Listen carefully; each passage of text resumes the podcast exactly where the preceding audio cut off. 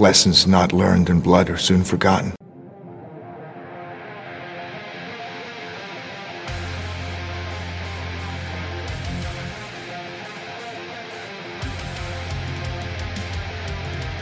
This is the Dynasty Warzone, the People's Dynasty podcast, and here are your hosts, Memphis at DFF Memphis and Jerry at Jerry Sin DFF.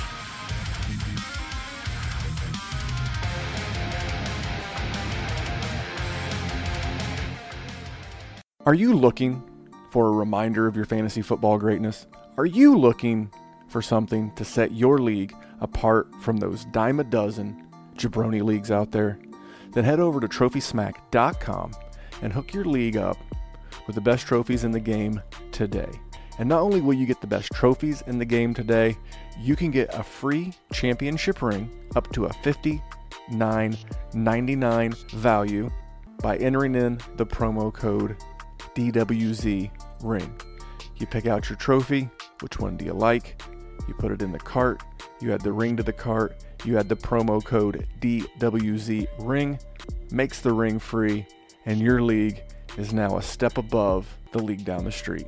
So if you're looking for the best, you want to be the best in the game, you want to have the best league in town, go over to trophysmack.com, get that trophy, get that ring, use that code DWZ ring, and let's have a big season. What's happening, guys? Happy Friday, and welcome to the Dynasty Warzone, the People's Dynasty podcast. And today's topic is going to be post free agency buys. Now, we did sells on Wednesday. If you haven't listened, go back to your podcast queue and find Wednesday's show with Izzy Elkafas of the Dynasty Trade Calculator. Izzy was a fascinating guest and did a great job of explaining his reasons for sells. There is no Jerry tonight. We are Jerry short. He is much more essential than I am, and he was unable to jump in.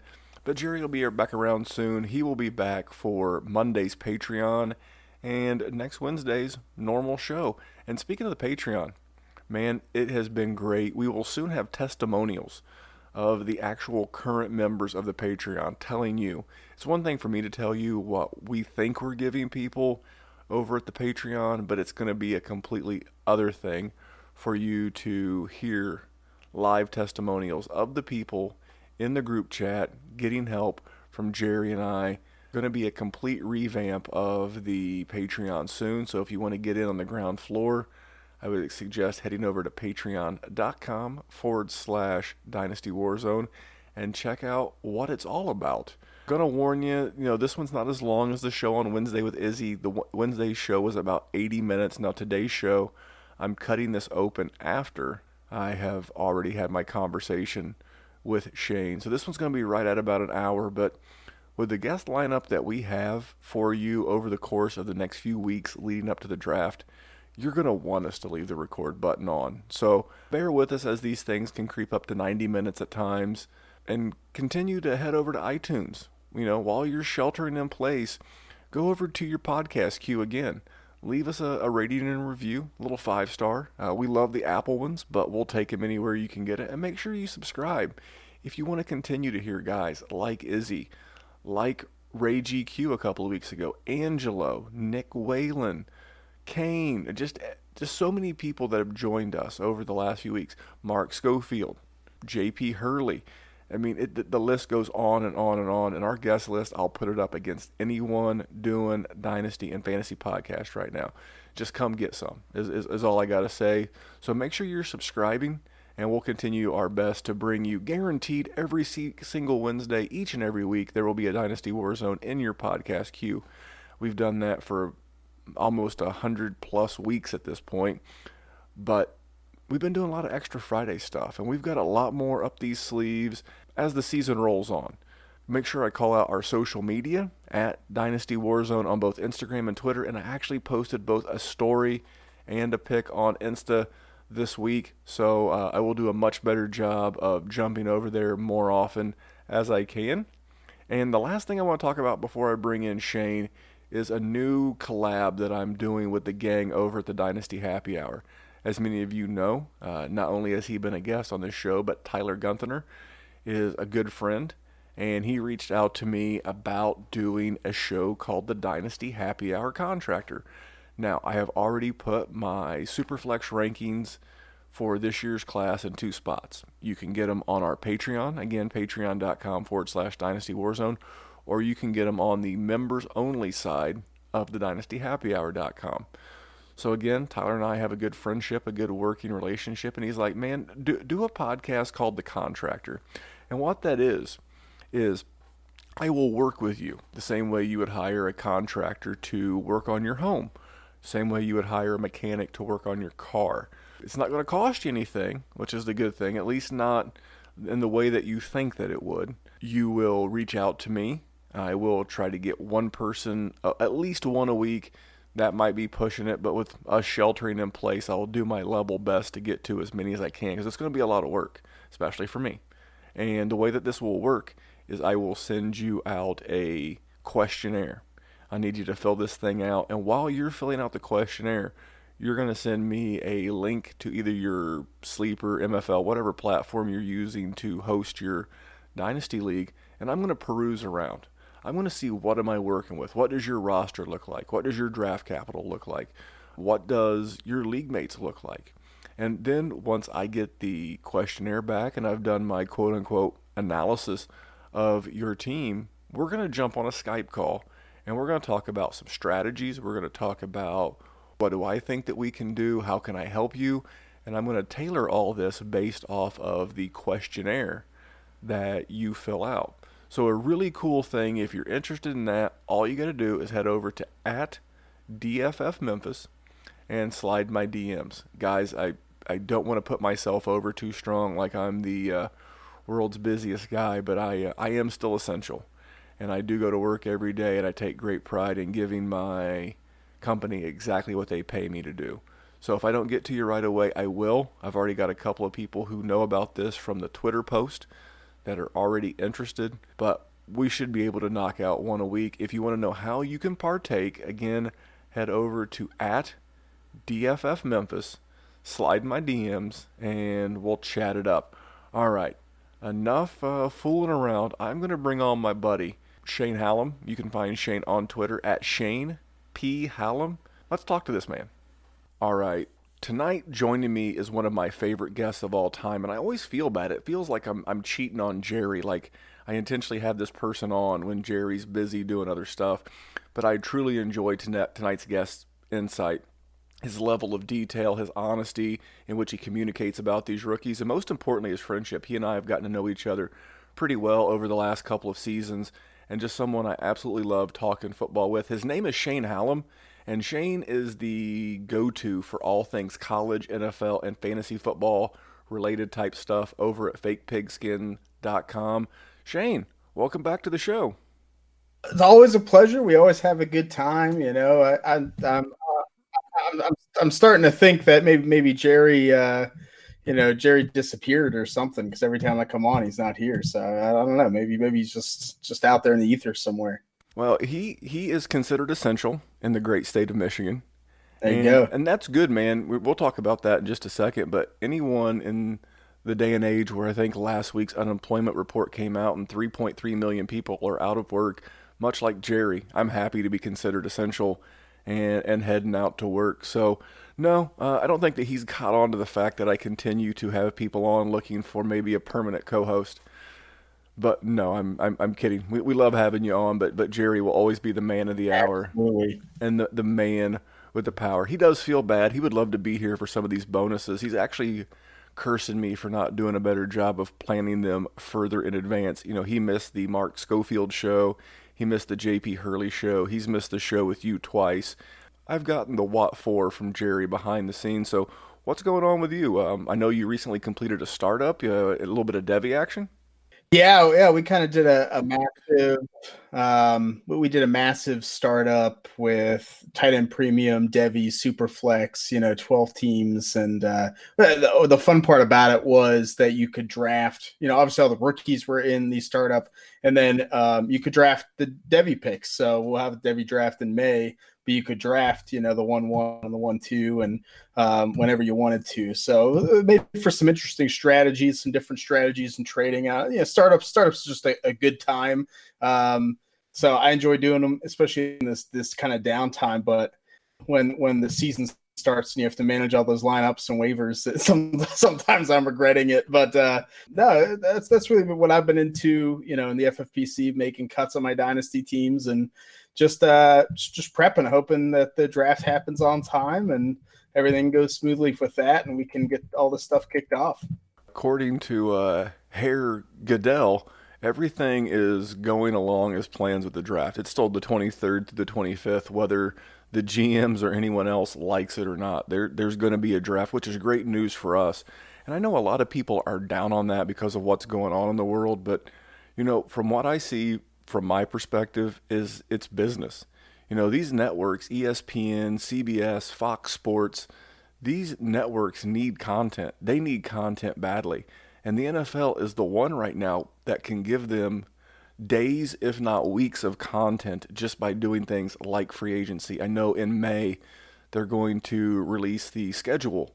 You know, the draft will go on. You have to understand this gives the Dan Patricks, the Colin Cowherds, the Fox Sports Radios, the ESPN talking head shows, it gives them something to talk about. This is their business, and this is their business partner. So I completely completely understand why they're do- why they're doing it and, and what they're doing. There was a great article from Jet, not an article, but the article was written in relation to the comments from Jeff Pash.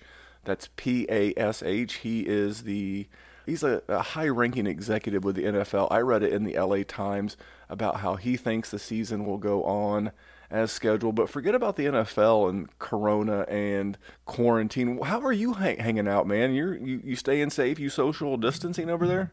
Yeah, we're we're good. Me and my wife are holed up in our house. You know, we uh we we we Zoom and Google Hangout with the family, so I'm good. We're both teachers, so I, I guess essential enough to keep working uh, remotely. So it's been a, it's been an experience for sure uh, working in that way. But no, man, I'm, I'm feeling good. How, how about you? Are you, you, you holding up all right or uh, got a hold of you there?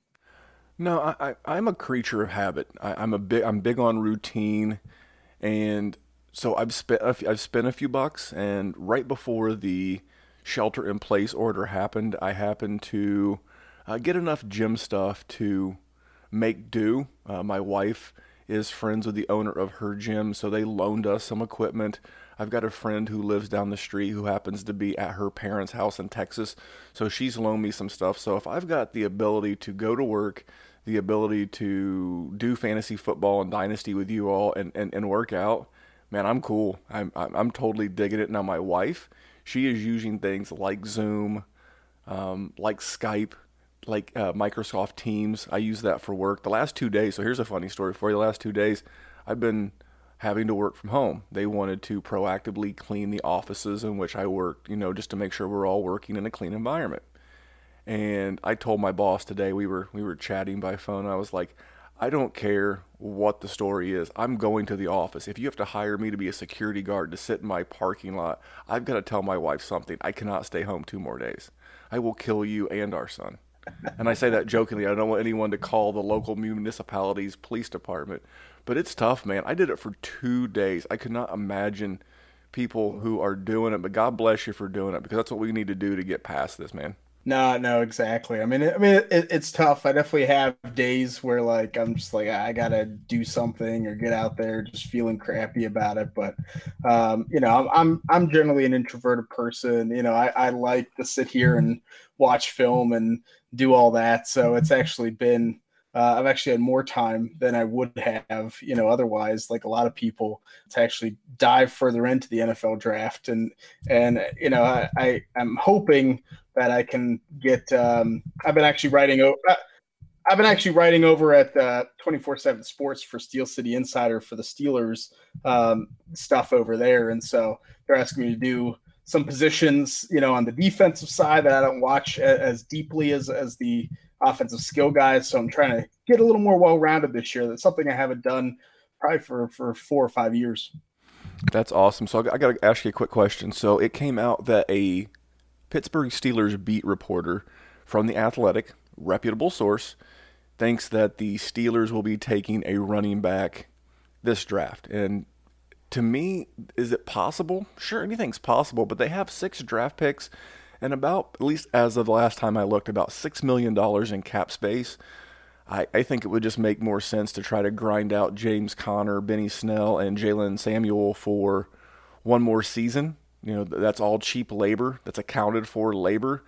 But I've also seen mock drafts and people thinking that they could even go as high as a Jonathan Taylor at the 49th overall pick. I know they only have two day two picks. They have the 49th and the 102nd.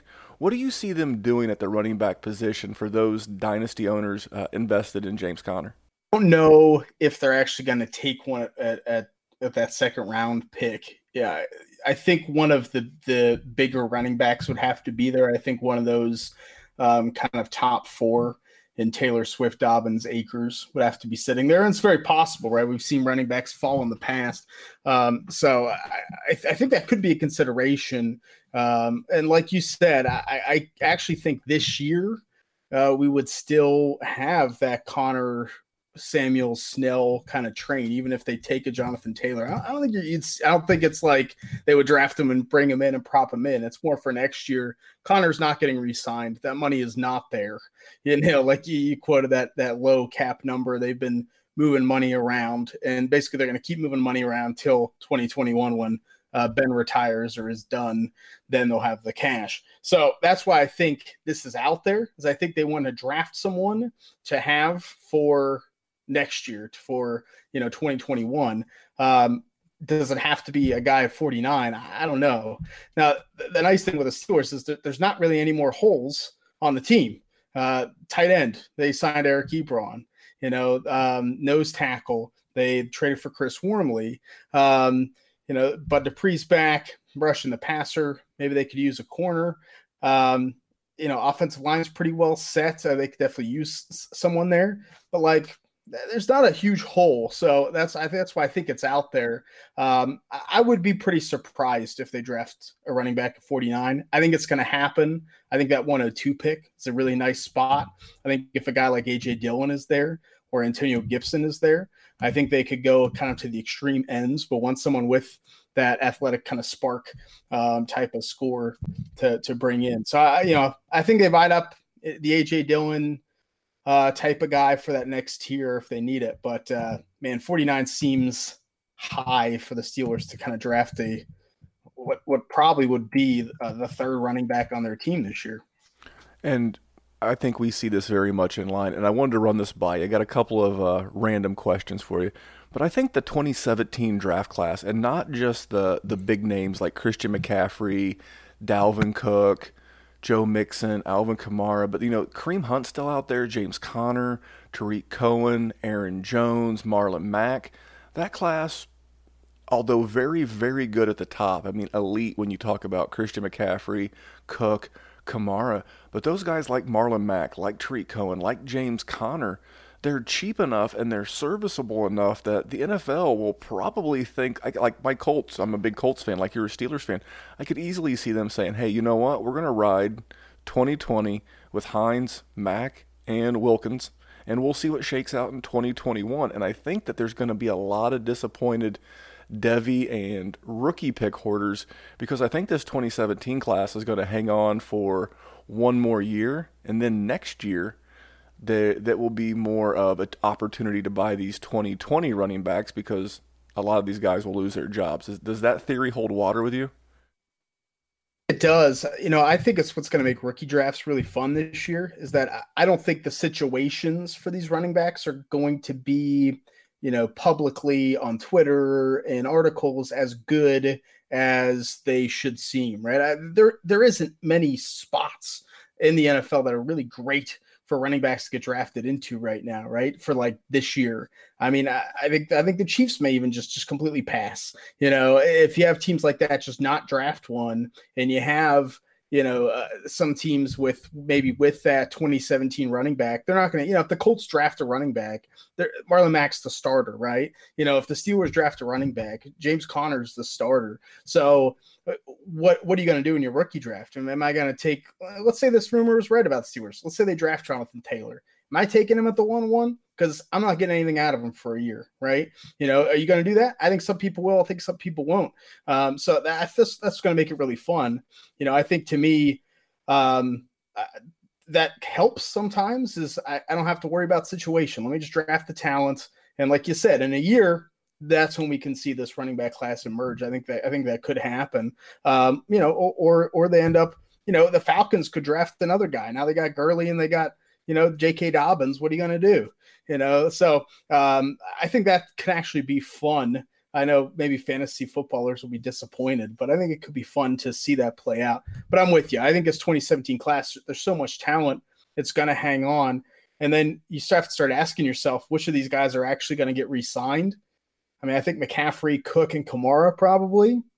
Past that, I don't think there's a guarantee that that Fournette or, or Mixon, um, you know, gets gets re-signed. Uh, and so, you know, Aaron Jones probably, but I don't know. You know, so I think next off season, like this off season with quarterbacks was was really cool. I think next off season running backs is going to be where the fun and free agency lies.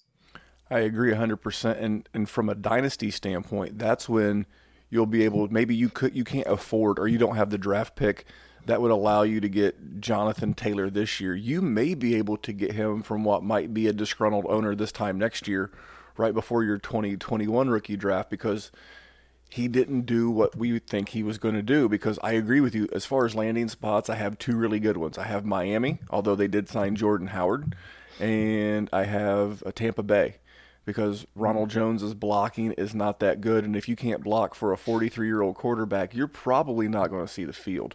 Uh, I have one last question for you. It's right in your wheelhouse.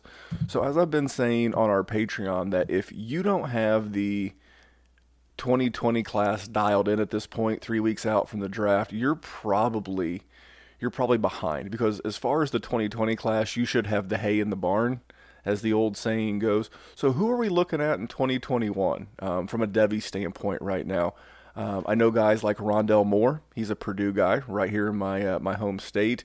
Uh, Ja'Marr Chase. Um, I see a lot about the wide receivers. Obviously, Chuba should be next year.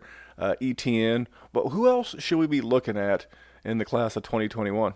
Well, I actually have a 2021 mock draft up right now at draftsite.com. It's, um, draft site's one of the other sites that I've started writing for. I've been doing mock drafts for them. So actually, I have a 2021, a 2022, both seven round mocks, and a 2023 one round mock uh, up on there, which I'm hoping to extend to seven uh, this April at some point, getting those freshmen in there. But uh, so if you want to kind of look at where I kind of value guys, you know, it's not necessarily team matches, but um, the receiver class is phenomenal at the top.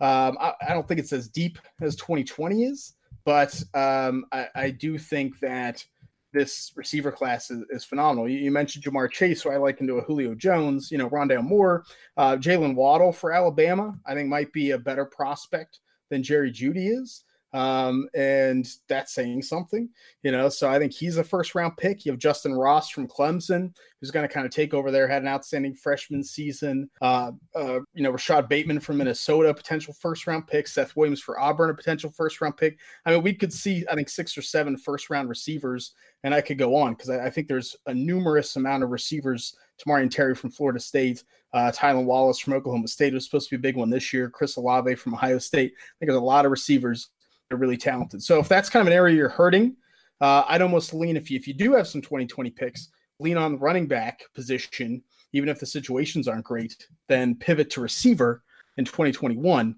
I think that could be a sound strategy. Um, you know, running back wise, you mentioned some of the big guys. Um, I, I I like Pooka Williams from Kansas.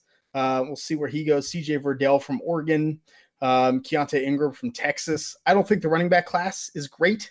You know, I think we have kind of those guys that went back. Najee Harris from Alabama, a lot of people like. I'm not a big fan. Um, and then the last position I'll, I'll mention is tight end.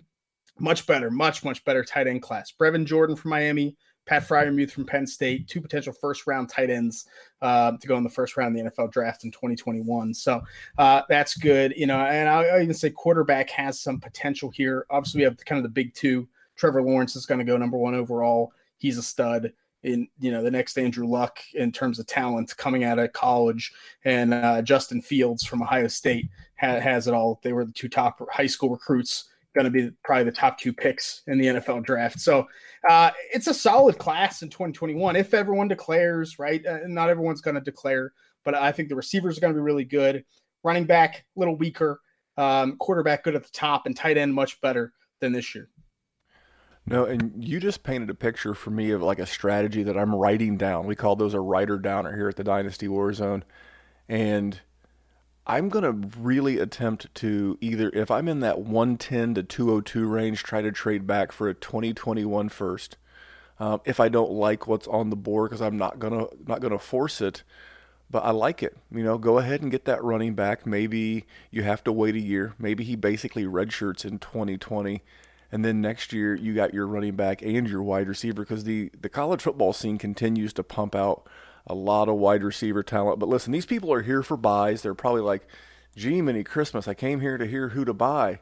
in Dynasty, and these guys are just talking rookies and every, in quarantine and you know coronavirus. So so tell me a guy you're paying up for right now. Basically, a guy that you'd pay now on the show earlier in the week with with Izzy of the Dynasty Trade Calculator. We talked about guys you'd take 20 cents on the dollar less. You you take 80 cents on the dollar. Who's a guy you'd pay up for that that you think would even though you're paying a bit of a premium this year that you'll be able to still turn a profit if you want to in 12 months?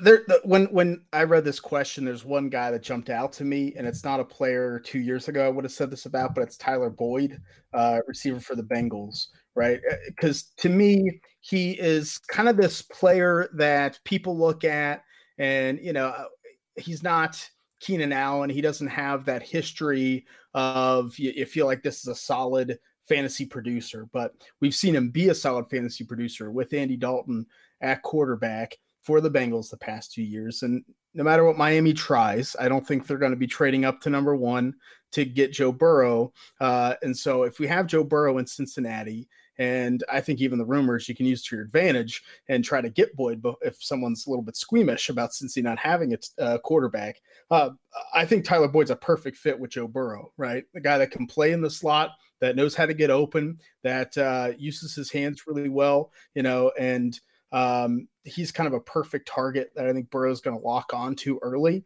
And so when you say, hey, here's a guy that I'm going to pay a little bit more for uh, because I think that that value is going to go up on him after the season. I think that value is going to go up on him in this offseason once those reports about how good Joe Burrow has come out and he actually gets drafted and we have a real offensive system in place. So uh, Boyd's a guy I'm excited about that I think some people might be a little bit lower on and you could probably pay a little bit more, while I'm a little bit with a trade, and it can really work out for you value wise. No, and and I'm starting to grow on this this Joe Burrow. Um, I was listening to Greg Cosell on the Ross Tucker show today as I was quarantined here in my fine home, and he has Burrow ahead of Tua, and he, and he's a film guy, and he was just talking about his decisiveness and, and the way that he he plays the game, about the amount of time that it took him. I heard an interview with Urban Meyer about why it took him as long to break out, and, and I'm slowly getting sold. I don't buy into the health of AJ Green.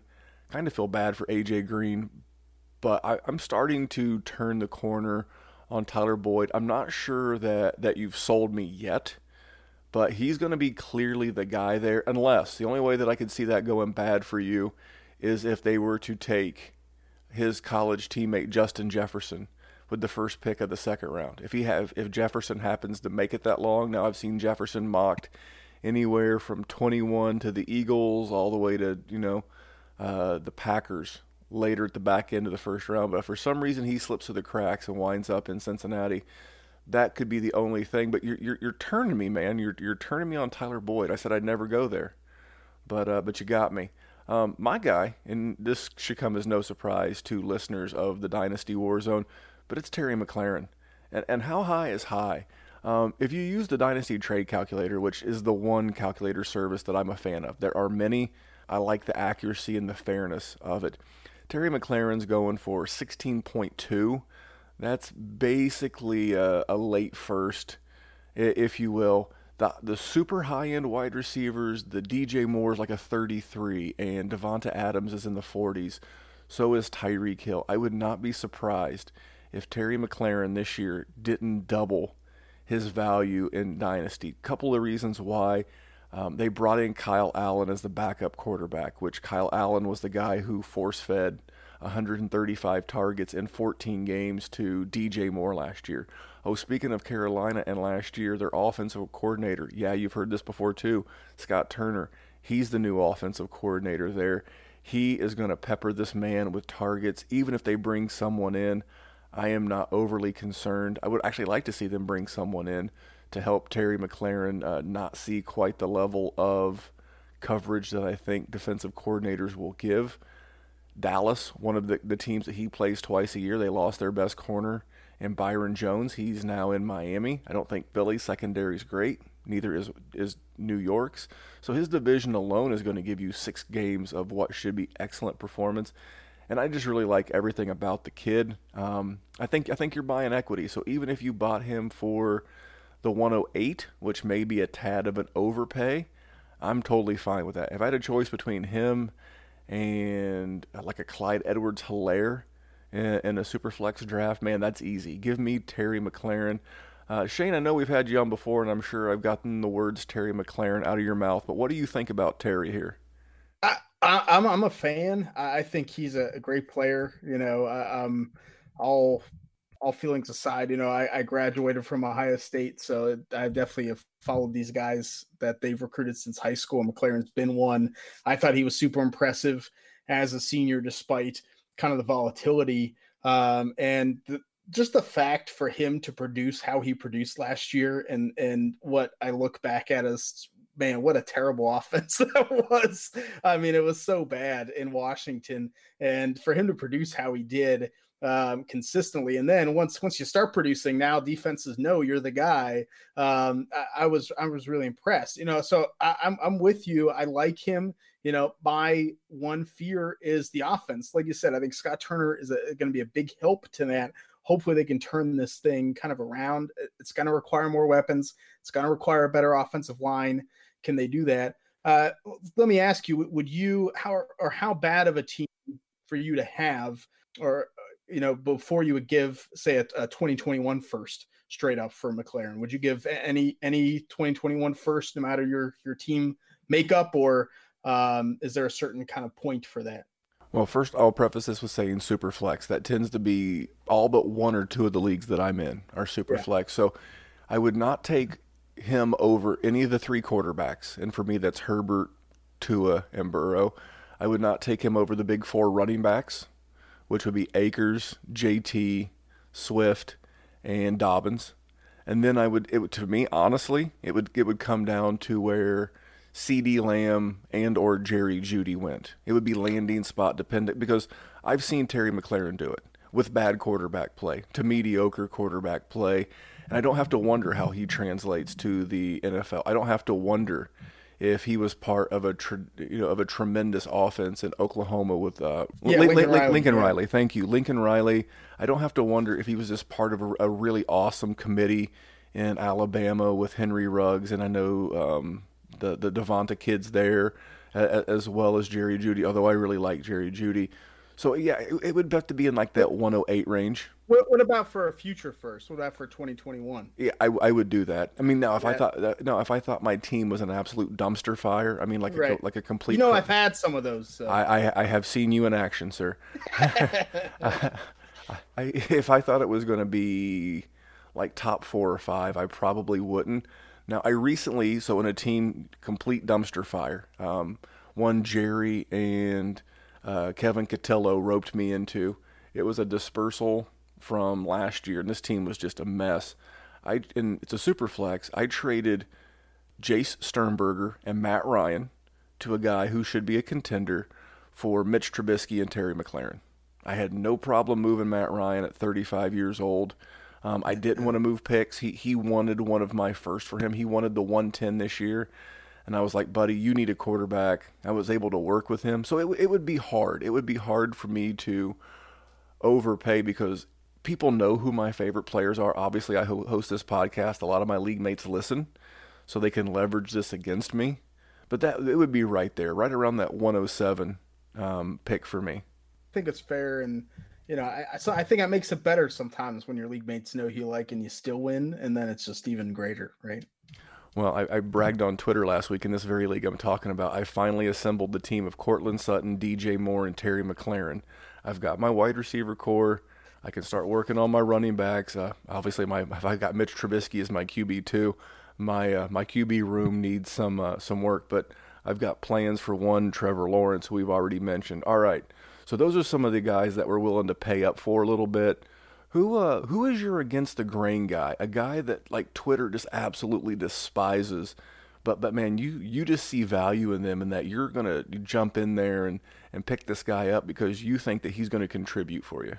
Right now, for me, I think it's David Johnson. Um, he's he's a player that I'm willing to go uh, and buy. I feel like everyone has kind of just completely soured on him as a player, right? You know, he burned so many, myself included, um, years ago, and you know, even last year again for some people. But I, I still have faith that he has a little bit in the tank left. You know, I, I mean, he he didn't play very much last season. Um, uh, so I think he's a little fresher than people think. He's only 28.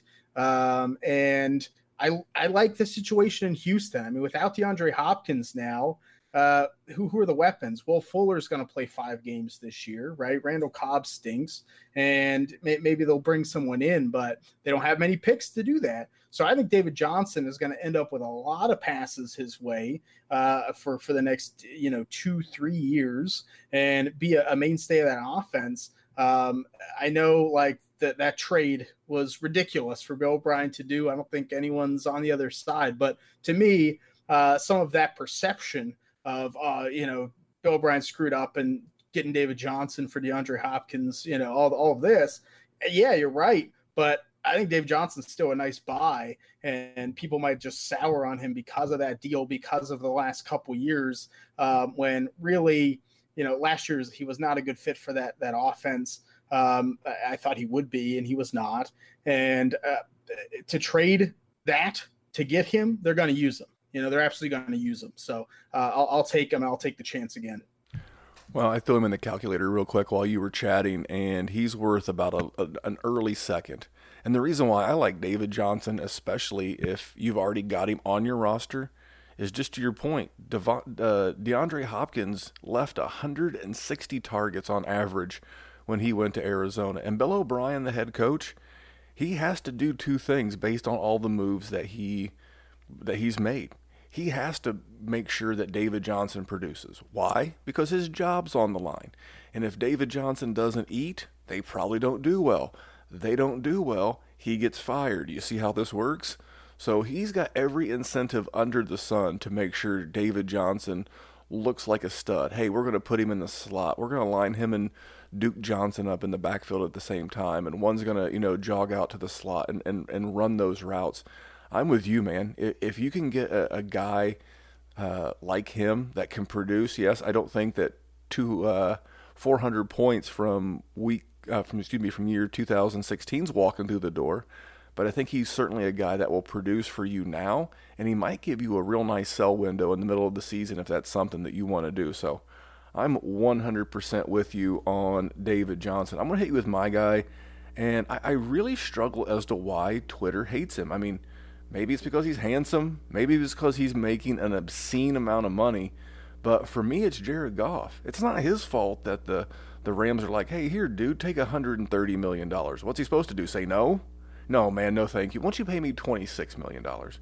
No. In this world, you get every penny you can get. But this is a guy who the last three years with Sean McVay, he's finished as QB 13 overall, QB 7 overall, and QB 12 overall. I mean, the, the dude attempted a career high 626 attempts last year, and he completed a career high uh, 3, 394 of those. and he had 4,600 yards passing. The difference is he had only 22 TDs versus 32 and 28 the previous two years. On top of all that, if you're using him in your roster, on your lineups this year and on your roster, that defense lost five starters. Now they got Michael Brockers back. The deal with the Ravens fell through. Anyway, he's back. But what draft capital they have, I think they've got five or six picks they're really going to put all of that into the defense. They they kind of have to. And then if the defense is bad, we know Arizona can score points. We know San Francisco can score points, and we know Seattle can score points. So what does that mean? It means he's going to be putting the ball in the air. He's going to have to be making things happen. He's a guy that you can get honestly for QB2 prices that can literally and has for basically three years in a row. I mean, he did have the one QB 13 season, but three years in a row, he's given you QB1 results at a guy I think you can get for QB2 prices just because the perception is, is he's overrated and overpaid. I don't care. At the end of the day, it's about putting points in my fantasy roster. I've already got a couple of shares, and rest assured, I'm out there fishing for more. Where are you at with Goff?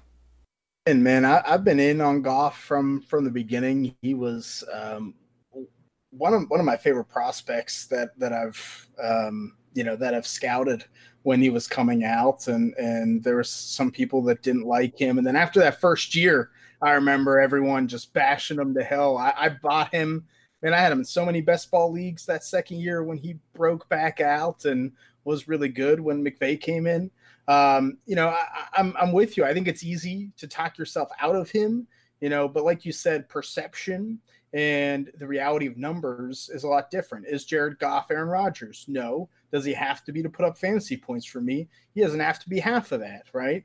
Um, he's he's going to throw the ball, and they're not getting rid of him. You know, he's not going anywhere. Uh, his his ship is tied to to Sean McVay for for their careers, and that that is what it is. So um, yeah, I'm, I'm, kind of in. I think you've kind of inspired me maybe to to, to go out in some of my super flexes and try to uh, try to try to grab them because um, man, people just hate on them hard. It, it's amazing, and I, I found big success with that in superflex drafts. Is just find the QBs everybody hates. Literally, I, I've done it, you know, several years in a row in rookie drafts. I've gotten tons of Josh Allen, tons of Daniel Jones. I'm I'm collecting more Jared Goff for whatever reason, find the quarterback in a good situation. And I'll, I, I don't care what you think about Jared Goff. You're going to be hard pressed to find a receiver with better weapons than Woods, Cook, and Kupp. Plus, Higbee emerged. Um, don't know what they're doing with the running back yet, but I think Darrell Henderson can catch passes. The offensive line, probably an area they're going to invest in, in in this draft. I'm all in there, but I'm going to stay in a team that used to play in LA. Now they play in Las Vegas in a stadium that looks like a black Roomba, and that is the Oakland Raiders. Now, this is a guy, this is what we call a top shelf guy. Uh, and a top shelf guy to me is a guy that's going in like the top two rounds of a startup. And, and for me, that's Josh Jacobs. Now, Josh Jacobs had a tremendous rookie season. I'll ask you, Shane, before I, I tell you why I'm buying Josh Jacobs. Where did he go in that startup? Do you recall? I actually took him. Uh, so,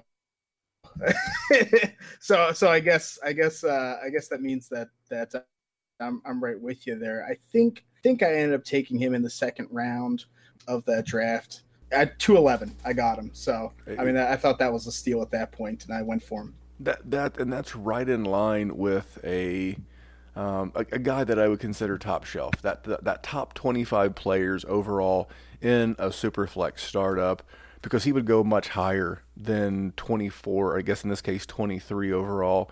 If you pull out some of those quarterbacks like a Mahomes, like a Watson, a Kyler, um, a Lamar Jackson. So I mean, he he would easily be a top 20 player in, in a one QB.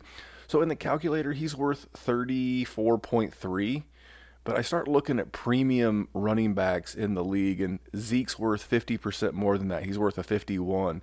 Alvin Kamara is worth 47. Um, I don't think he'll ever reach Barkley or Christian McCaffrey, you know, levels. They're both around 70, and uh, Nick Chubb's 45. You know, Nick Chubb going into year three is a very hot name, and I, I think that's where we'll be. So even though he is a top shelf guy, that will tote a top shelf price. At a 34, to kind of translate the calculator, that's about two mid first round picks. Uh, actually, a little bit less, but we'll just use that for easy math. I don't think I would have a hard time paying that, especially with the running back situations that Shane and I just laid out. I, I think the kid's uber talented, and there's only going to be a handful of guys that I would take over him. I would actually, in most cases, we talked about selling Nick Chubb on the previous show uh, when we had Izzy on. I would much rather have Josh Jacobs and a little bit of the perceived plus that I could get with Josh Jacobs than I would Nick Chubb. I, I, think the points per game will be very similar week in and week out for my lineup, and I think I get a little bit of uh, cheese on my, my burger, if you know what I'm saying. So, Shane, obviously, I know you're a Jacobs guy. Did I leave any selling or buying features out on Jacobs? And then who was the, the top shelf guy you're buying? The only other thing I'll add on Jacobs is that, you know, Jon Gruden has come out and said they want to use him in a passing game even more this season. That's kind of the next step to me, that's gold. I mean, that is gold, right? If you can get more PPR points out of them. Uh, so, so I'm right with you, and I, and I like that. You know, Chubb to Jacobs move might be might be a, a real savvy move. Um, the, the, guy that I'm going to point out is is really expensive, is really high, um, but I think I think it's to pay dividends, and that's DeAndre Hopkins. You know, I think with Michael Thomas's season last year, when you look at, at startups after that trade, um, some people are kind of shying away from DeAndre Hopkins as the top receiver in in fantasy football. Right? He's he's kind of done um, with having that shelf, especially now being in Arizona. I've definitely seen him. You know, in, in, our startup, obviously was super flex. He fell into the second round. Um, to me, that this this this is a buy, and it's a difficult buy. You need a lot to get him, but I, I really love that Cliff Kingsbury offense. I bought into it heavy last season. I drafted Kyler Murray a lot of places, uh, Christian Kirk in, in a lot of places, which was up and down. But um, the targets are going to be there. They're going to pass. They're going to be fast paced. He's going to still get those those targets that he was getting in Houston. Um, and I think now you have an explosive offense where he he can't be doubled every every play, where you can't have that safety, keeping that watchful eye over on Hopkins' side all the time because they're going to put five receivers on the field. They're going to put, you know, four guys in Kenyan Drake, and you're going to have to represent that. So um, I think DeAndre Hopkins this season is going to have, and this is a bold, bold prediction. I think he's going to have his best season ever in the NFL in fantasy football. So to me, uh, I'll I'll trade if I have a high end, if I have a Davante Adams, I have a Michael Thomas. I'm going to go get DeAndre Hopkins, and then I think I can even resell him next year. And you may have a guy that's a little bit scared about a change in situation. To me, this is an upgrade in situation uh, because of the offense that's being run and um, the you know the, the talent that's going to be there. Uh, he's so skilled. So um, you know I, am in. It's it's it's a uh, it's a top shelf guy, but uh, I, think he's going to be you know, uh, uh, the highest point of that shelf pretty soon.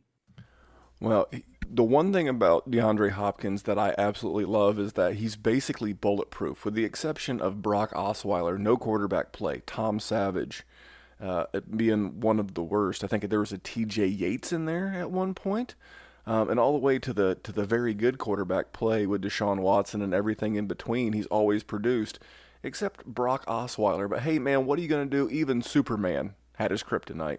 This guy's been top five four years uh, out of the last five. Again, the only year he wasn't was the Osweiler year. And I could see it. And, and I think that you could get a deal. I think that you could get a deal on him now. I think if you're a savvy owner, and this is something that I've always preached uh, as long as I've done the show, is you got to put on your salesman cap. You got to put on your, your bartering cap, and you got to go to a trade table and you got to be able to say, listen, you know, find every negative I've ever said about this move for him. Well, is he going to get his 160 targets? And, you know, what does this look like in the offense? And I couldn't possibly pay that. You know, I'll give you 80 cents on the dollar for DeAndre Hopkins. Then he has a good year. And then if you want to cash out next year going into his age 29 season, you'll probably be able to do it. I, I, I think that's how you would approach it if, if you were going to trade for him, right? Right. That this is an investment. And I think, you know, if you give it a year or two, you can cash back out on that. And, and I almost think, I think it, it's the same thing with running backs, especially we're seeing with you know Todd Gurley's fall. I think even with receivers, it's not a bad idea to keep shifting around with those top guys, getting um, getting someone else to to move in there, and then when that hits, like you said, next year, take Hopkins, resell him, get a little bit younger, um, get a better, get a good situation. I think you can do that. I think his his value is going to be there. All right. Well, I'm I'm back on the fence, much like Tyler Boyd. You've you've put me on the fence, and I was on sell DeAndre Hopkins, but uh, you you make a damn good, compelling case. All right, I, I cannot not have you on and not talk about rookies for a minute. Um, I would love to get you back on after the draft. I want to get you into one of the mocks with us. I, I want mm-hmm. you to to, uh, to have some of these guys in here and lay, lay some of that. I've been do, you know working with these guys for four years, SmackDown uh, on some people. So uh, who is the rookie, regardless of landing spot, who you are buying no matter what? Well, you actually mentioned him earlier, but it's Justin Jefferson, the receiver from LSU. Uh, he he's the guy that I'm buying no matter what. Um, and I don't think that he's necessarily, you know, DeAndre Hopkins or Michael Thomas. But no matter where he ends up, I think Justin Jefferson has the skill set to be an elite number two wide receiver for that team. And you know, with the way passing is moving, um, he's he's going to catch a lot of passes. You know, I think he was overshadowed at LSU um, by Ja'Marr Chase. And honestly, the way that Justin Jefferson runs his routes, the speed that he showcased the combine, um, the way that he uses his cuts, uh, I think a lot of times, and, and I, I, love Joe Burrow, but I think a lot of times Justin Jefferson uh, made life a lot easier for Joe Burrow when Joe Burrow needed that kind of bailout. Um, Jefferson was that first look. He's a guy that when the play broke down, had, was savvy enough to get open and improvise and catch a catch a pass. You know, he's kind of Mr. Reliable, and and those are players that um, I love to go out and get. I don't think Justin Jefferson is going to end up being you know a high top six rookie pick, probably not a top eight, maybe not even a first round rookie pick. And so um, he's going to be a player that, that I might want to jump up a couple picks into the late first and grab him. If he ends up as the number two uh, for the Packers, you know, he, he ends up, um, even even as we mentioned before, if he ends up in Cincinnati, you know, as as the, the number two uh, ultimately to Boyd, uh, like you said, I think AJ Green's close to being done with those injuries you know, I think Jefferson's going to emerge as a real fantasy asset, as a PPR asset. I think he's going to catch a ton of passes. Um, and I think the upside is, is out there. And when I think the narrative will be, hey, this, this this guy's a number two receiver, and I agree, he's an elite number two receiver on your team. But I think that potential's there. You know, a, a guy a guy that I heard that about was Michael Thomas coming out, and I don't think Justin Jefferson's going to be that. No one is, but um, sometimes when we are scouting players who are the number twos on their team and feel like, oh, this is kind of their upside. Sometimes that upside you know, because Ja'Marr Chase is on that team, we didn't get to see that full upside of Justin Jefferson. And I'm telling you, when he was on the field, uh, there are a lot of times when he was the best receiver on that field. So I- am buying him. I don't think the price is going to be super expensive. Um, part of me even hopes for kind of a bad landing spot so he can fall in rookie draft some. Uh, you know, I'm in on that and I can scoop him up. And I, I think this is a guy that could catch 80, 90 passes uh, a year and, you know, give you, give you that big boost and be a t- be a be a guy that scores touchdowns too. So I'm in on Justin Jefferson this year. Well, you mentioned Michael Thomas, and I referred to earlier. I heard the uh, Urban Meyer interview, so he was being asked about Michael Thomas, and he basically said, I'm, I'm paraphrasing here, that he was kind of surprised that Michael Thomas turned into what he did after his first two years. That he didn't think he had quite lived up to his potential, and you know, some people in his life, you know, helped him and then all of a sudden he had a, you know a good year. Fast forward, he winds up in the New Orleans with the Saints and you know Coach Payton and Drew Brees, and now all of a sudden he's the highest paid wide receiver in the in the league, you know, and and Urban Meyer was like, I never really thought I would see that. He's like, but that's the power of environment. So I know a lot of these guys are super talented. Anyone who makes the NFL is super talented, but that's why landing spot matters. And you know, if Justin Jefferson goes to Philadelphia, which was I think the CBS mock I was reading this morning. I mean, when I was working from home and I was on lunch this morning, um, reading that mock draft, that if he goes to Philadelphia, you know, with Doug Pederson and with Carson Wentz and surrounded by Zach Ertz and Dallas Goedert and you know, even though Alshon Jeffery's a shell of himself, he's still a viable weapon. DeSean Jackson's still there.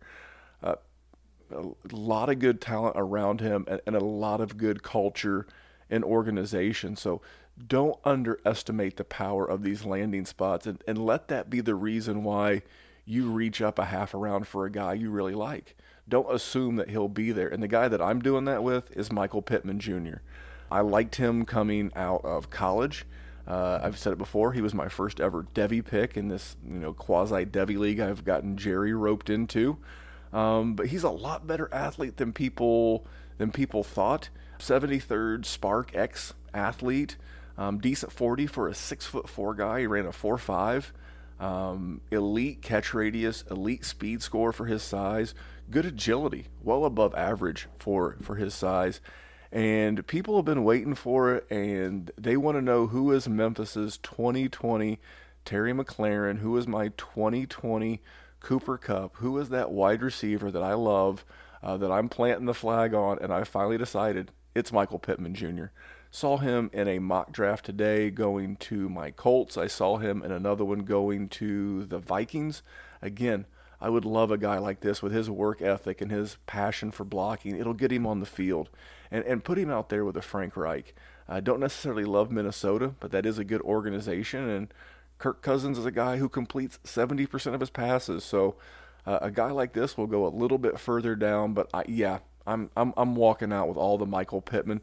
Um, I know you've talked a little bit before about Michael Pittman, but you're a fan.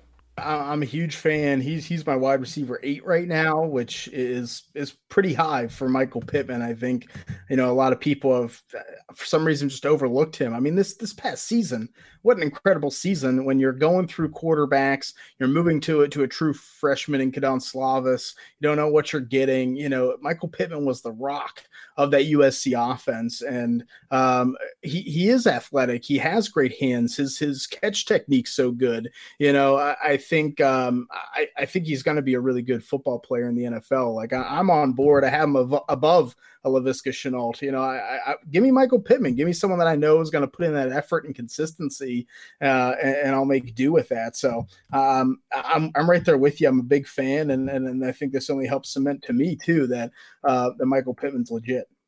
Well, I'm, I'm, I'm, gonna give you one other one that I almost chose. Um, shout out to my man Ray GQ, Ray Garvin of the DLF and the uh, Destination Devy podcast. Uh, almost went Darrynton Evans. Ray has been uh, in, inflating this guy all over the place. Ray, I really wish you would stop. Your voice has a, a, a large echo, and people are catching on. Um, and then I was listening to Greg Cosell today, and, and I cannot tell you how much I love Greg Cosell because he doesn't give a rat's ass about fantasy football. He just tells you what the tape shows and, and what he sees with his decades of experience. And he, he used the term, I find Darrynton Evans fascinating and, and he'll have a, a tremendous role on an NFL team. And I was like, all right, I'm sold. If you try to take Darrynton Evans in front of me, we're going to get into a fist fight. And the other one is your man. And I'm going to continue to say this name because uh, when he hits, uh, he's going to get credit. I've seen he's been on a few NFL visits before the visits were shut down. I know he visited with the New York Jets, and that's James Robinson. So, anything on Evans or Robinson before we get you out of here? I, I mean, I've talked about Robinson before on here. Just uh, I'm I'm a big fan. I watched him as a junior at Illinois State just dominate that um, you know the, that FCS competition. So uh, to me, that that's always an indicator. Hey, this guy he's going to go late in the NFL draft, but uh, so he's going to be super cheap in rookie drafts. I'll take him into the roster. It'd be great. And, and I like Darrynton Evans too. I have them pretty close. I think Robinson's my RB10, Evans is my RB12. Um, so I think both get drafted in that third day. I think both have have shown that they can um, compete and dominate against weaker competition and produce, you know, consistently produce yards, touchdowns, receptions. You know, that's the nice thing about both these guys is they're well rounded, right? And so um, even even if it's not you know, look, some sometimes you hope a guy will become a, a, stud, but in today's NFL, they don't have to be a workhorse running back. If Robinson or Evans gets a role catching passes, coming in on second, third downs, coming in when a guy's injured, um, you know, th- these could be flex players you can get in the fifth, sixth round of rookie drafts. I mean, that, that, that's a win, and uh, they're going to be cheap. And that, I'll take talent and cheap all day. Well, I, I, think Evans is going to be going in that, that mid third ish range. And don't let me catch listeners of the Dynasty Warzone slipping out there and taking guys like KJ Hamler or Donovan Peoples Jones over Darrynton Evans. I will find you and we will have an ugly, ugly conversation because, again, draft running backs and you can trade for these wide receivers later because, you know, and to go back to uh, James Robinson, remember back in 2017, we referred to that class earlier you know who was an undrafted free agent in that class? Austin Ekeler. There's always extra talent to find. And if you like a guy like James Robinson, I am. I've got I, I made a trade the other day where I sent Sony Michel for a mid second, a 2021 third, and like a 507. And I'm like, there's my James Robinson pick. He will become uh, on Team Memphis right there because I would much rather have the running back. So all right, man. I appreciate you joining me. I will tell Jerry that you send your love. But uh, t- t- tell us about everything that you got going on from fake pigskin to the Steelers thing, and just and, and the wire, everything in between. Sure, I'm all over the place. So obviously, Twitter is the best place to find me at at Shane P Hallam. Um, you can tweet at me you know, I just tweeted a controversial thing today. Everyone's yelling at me, so it, it's fun. Um, but uh, I'm writing over a fake pigskin. That's where I have my final seven round mock draft the week of, and my top 100 board uh, for the Huddle Report um, draft contest.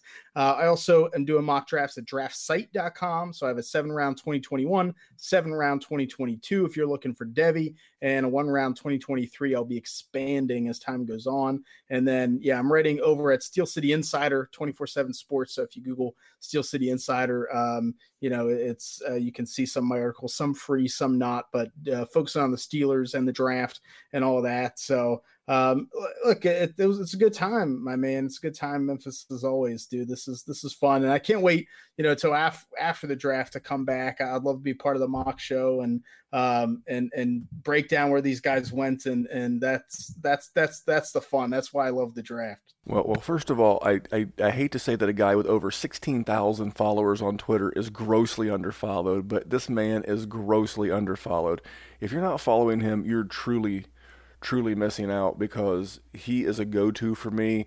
And you mentioned that mock draft. I think I'm gonna, you know, do like I do at work is I'm just gonna put it out there on the calendar. I'm just gonna go ahead and send like a Google Calendar invite to everybody. Man, I would love nothing more than to get you back, uh, Ray GQ, get Ray Garvin to come back on with us, Kane, Nick Whalen, um, throw Jerry in there. Jerry's got that Devy experience, and I'll just moderate. I'll be the Roger Goodell of this mug. I'll be like, with the third pick in the Dynasty Warzone post NFL draft rookie mock, Shane Hallam selects, and you know I'll, I'll, be happy to do that and just moderate and, and and have a good time. But for sure, man, because you are an absolute go-to for me, dude. Make sure you check out everything Shane's got going on, and uh, I'll say it for Jerry on behalf of Jerry, Shane, and myself. Here at the Dynasty Warzone, we're just trying to make the world a better place for fantasy football. We'll see you back here next week. Thanks, guys.